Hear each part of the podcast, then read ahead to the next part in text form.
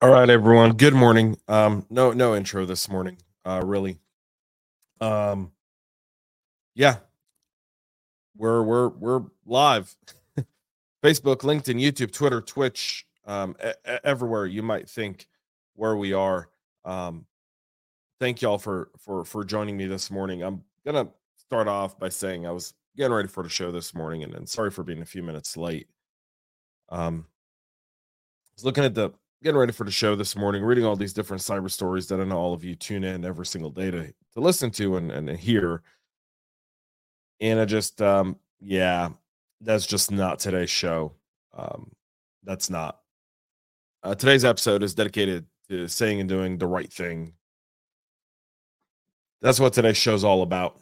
It's going to be hard hitting. It's going to be the truth. Um, can't do that. That's not for you this morning. I appreciate you tuning in and, and you can step away and, and that's fine. But everything I'm about to say, um, I, I stand behind 100%. Everything I'm giving this a lot of thought, really, um, a lot of thought over how to bring this to all of y'all in a way that would make make a little bit of sense. And then how to tie it all into what we do.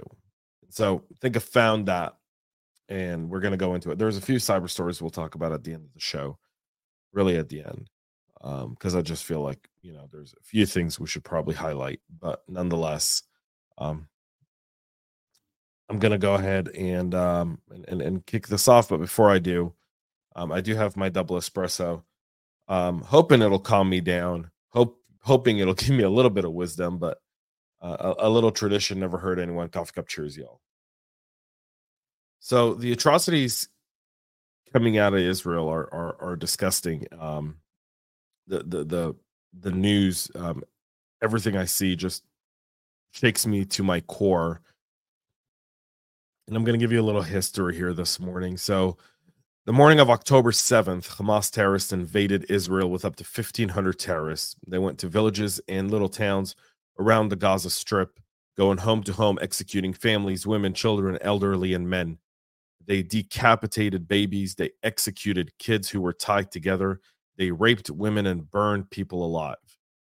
They've kidnapped citizens, including Holocaust survivors, elderly, little children, and young women to the Gaza Strip, violating any sort of human decency and law.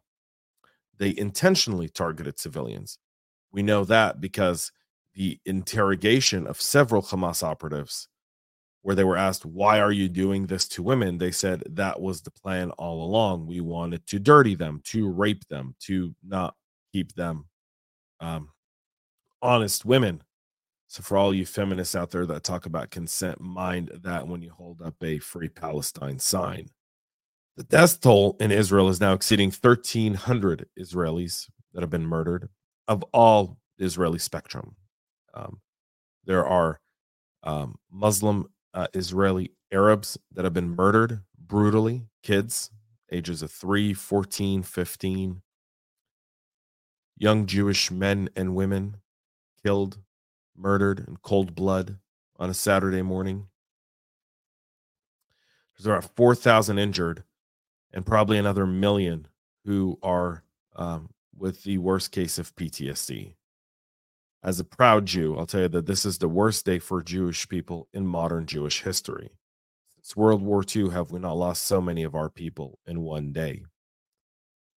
The aftermath of the attack, Israel has launched a counteroffensive targeting Hamas infrastructure and any sort of symbolic uh, buildings in Gaza. And over the last few days, I've seen people trying to equate the two, try to moral, try to draw a moral equivalent between Israel and Hamas and you're misled and you're being told lies. And so it's time we, we get to that. There's no moral equivalence between Israel and Hamas. We'll get to that in just a minute. But for you to better understand that, because there's a lot of misinformation and disinformation going on right now, a lot of it, so much of it. So uh, some people say, well, it's a result of an occupation. What occupation? Israel hasn't occupied Gaza since 2005. When Israel left Gaza, they ripped out 6,000 Jewish families who called Gaza home in an effort to find peace, to find a way to give Palestinians independence. Israel left Gaza Strip not in a bad situation, but rather with flourishing greenhouses and farming fields, factories, and so much more. The day after the Israelis had given control to the Palestinian Authority at the time in Gaza, Palestinians burned everything the Israelis left behind for commerce down. And then in 2006, when the Palestinians held their last election, that's how long it's been since the people there have actually elected leadership. The people of Gaza elected Hamas as their leadership. They won the election. And Hamas leadership, for their end, once they won the election, took control and then executed the entire opposition uh, in Gaza, essentially throwing them off of roofs, hanging them, or shooting them, or jailing them as well. And Hamas has uh, turned Gaza into a terror base. Their actions since then have led to multiple conflicts and wars between Israel and Hamas. Hamas, a terror organization, not freedom fighters like many will try to label them as. Um, the Hamas charter calls for the destruction of Israel and killing of Jews everywhere. We'll get to why. We'll get to even more proof of that here in just a moment. What they did on Saturday morning was their charter. This wasn't an attack on an occupation. There were there are no Israeli forces in Gaza. The only reason there's a blockade on Gaza is because of the terror. It's because to limit the amount of terror that goes into the Gaza Strip. And even with all of that, Israel pays for Gaza's electricity and water because they don't pay for it. Israel employs Gazans, 150,000 Gazans, each and every single morning leave Gaza to go work in Israel when the leader of Hamas's daughter had cancer, she wasn't treated in a Gazan hospital by Gazan doctors. She was treated in an Israeli hospital and received life saving treatment in an Israeli hospital. And the price that Israel pays for all of that is 1,300 dead civilians, 4,000 injured, and over 150 kidnapped, now being held in Gaza. And specific people online are trying to draw the line between the death in Israel to the death in Gaza. The two are not the same. Israel doesn't intentionally target women and children. In fact, in every single conflict, including the war going on now between Israel and Hamas, the Israeli military will call people who reside in a building they know they're going to talk, they're going to target and bomb, and asks them to leave. They'll then drop a warning bomb letting him know the attack is imminent. Please leave the building. And many residents leave the building. That's why, over the last many conflicts, you'd see the video of the building being destroyed. It's not because there's just an opportune camera there, because there were so many warnings giving in order to reduce the amount of civilian casualties before targeting Hamas infrastructure. Israel, for its end, puts its soldiers and military ahead of its citizens, while Hamas uses their citizens, the Gazans, as human shields. To hide missiles and ammunition depots and next to schools and hospitals, all are war crimes, and the reason why the UN is absolutely useless and worthless. Today, there are members of our US Congress who refuse to condemn the Hamas violence, who are trying to equate Hamas to the Palestinian cause, and those two are not the same. That is, is, is something to be argued about, even though many 53% of Palestinians believe that Hamas represents them. 47% don't. 47% of Palestinians want peace, want to just go about their lives, go on vacations, work, and do all of that. But people trying to draw the moral equivalency between the two should just you you ought to revamp your moral compass at that point. You really do. You ought to revamp your moral compass. And I I, I want to kind of take this into to where we need to go, which is the connection here that I think it's important to understand. Over the years, weak leadership has punted the problems downfield. We knew Al Qaeda was arming pre to 9 11. We knew they were planning something big. We had intel but we were either arrogant, lazy, or refusing to make the hard decision of actually addressing the fact that our sworn enemies are out there arming up, trying to attack us. By the way, the, the image you see on the screen now is an ISIS flag that was found um, in Kfar Aza in Israel by Hamas terrorists. Same ideology, freedom fighters. If you called ISIS freedom fighters, then then all power to you. If you call these guys freedom fighters, you have a moral compass problem, and you ought to address it. So we're we're gonna get into this whole piece here where there's a moral equivalency which doesn't exist. Here's what's important to understand. We see our enemies build up. Israel has been seeing Hamas and the Islamic Jihad get weapons. They try to target some of them. Some stuff gets through, other doesn't. Over every single war between Gaza and and and and, and campaigns between Gaza and Israel, Gaza's never uh, Israel's never taken the complete step to eradicate evil. And we kicked the ball. We punted the ball down the field. We said, well, you know, maybe if we negotiate with these guys, maybe we'll get them to change their charter. Maybe we'll get them to stop indoctrinating their kids with hate. Maybe we'll do all these things. None of this works. It didn't work in 9 11, which led to the, to the death of 3,000 Americans and an additional 10,000 US soldiers in conflicts thereafter. Those are controversial to begin with. And now the Israeli leadership and Western world has to contend with this as well, because this is a wake up call to the entire Western civilization. If you believe in freedom, if you believe in democracy, then this is your call to action. And I say this not because of because what happened in Israel is the same.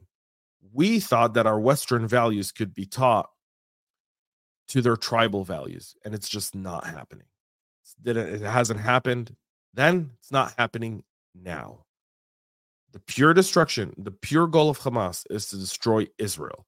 And when you speak to people who sympathize with Hamas, they go, in order to destroy Israel, we have to destroy America. And they're doing that from within. The images that we saw from uh, uh, Times Square, uh, uh pro Palestinian, Philadelphia, uh, some of our big cities, if you think those people aren't drawing inspiration from what happened there and that our cities aren't next, I, I, I feel like we ought to have a conversation.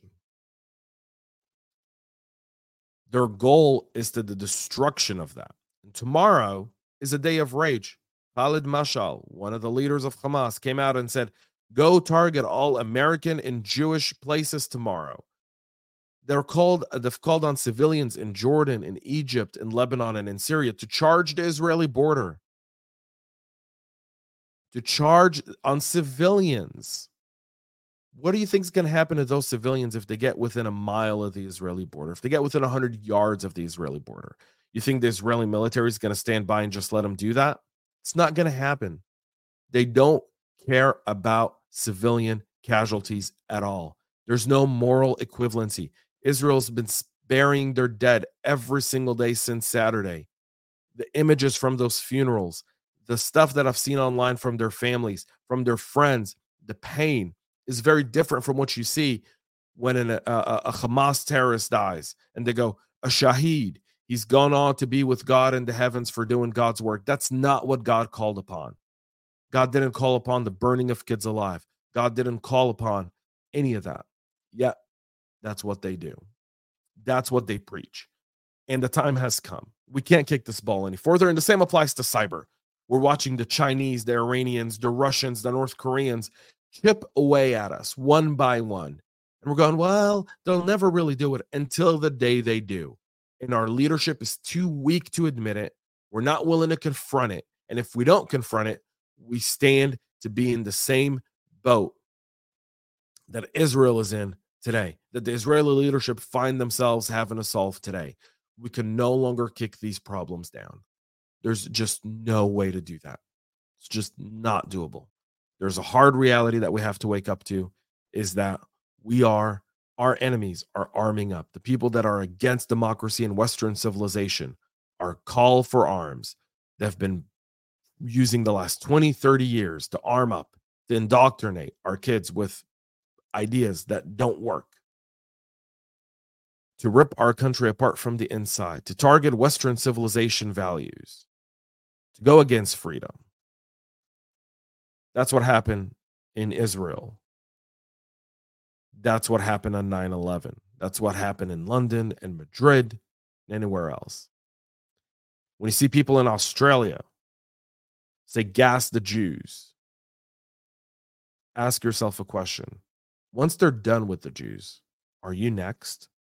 If you don't conform to their way of thinking, will that next chant after they're done with the Jews be gas the Christians, gas the Americans, gas the Germans, gas the French? Would it be that? And if you're saying you don't know, then you know the answer. You're just not being honest with yourself. We are in the midst of a silent war where our enemies are building up and our leaders are too coward to do anything about it. Not saying we should go to war, but I'm saying we ought to start fighting back.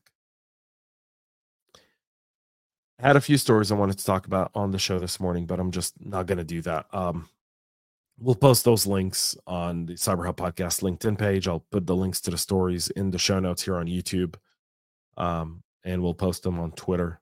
Um, you can go follow all of that there, um, and they'll be in the podcast show notes. Uh, just a few stories about some patches and some issues going on. Um, but but I just can't do that shift to talk about cyber right now. I just can't do it. Uh, I'm sorry. I haven't been myself this week. Um, the atrocities I've seen um, shook, shook me to the ground, shook me to my core. And I felt like I have a platform. Y'all have given me this platform. You have blessed me with this platform. Uh, and I'd be, I'd be remiss if I didn't talk to you about what I'm going through, what I think we're all going to go through. And so, with that being said, not even an outro song this today. We'll be back Monday, hopefully to better news and better days.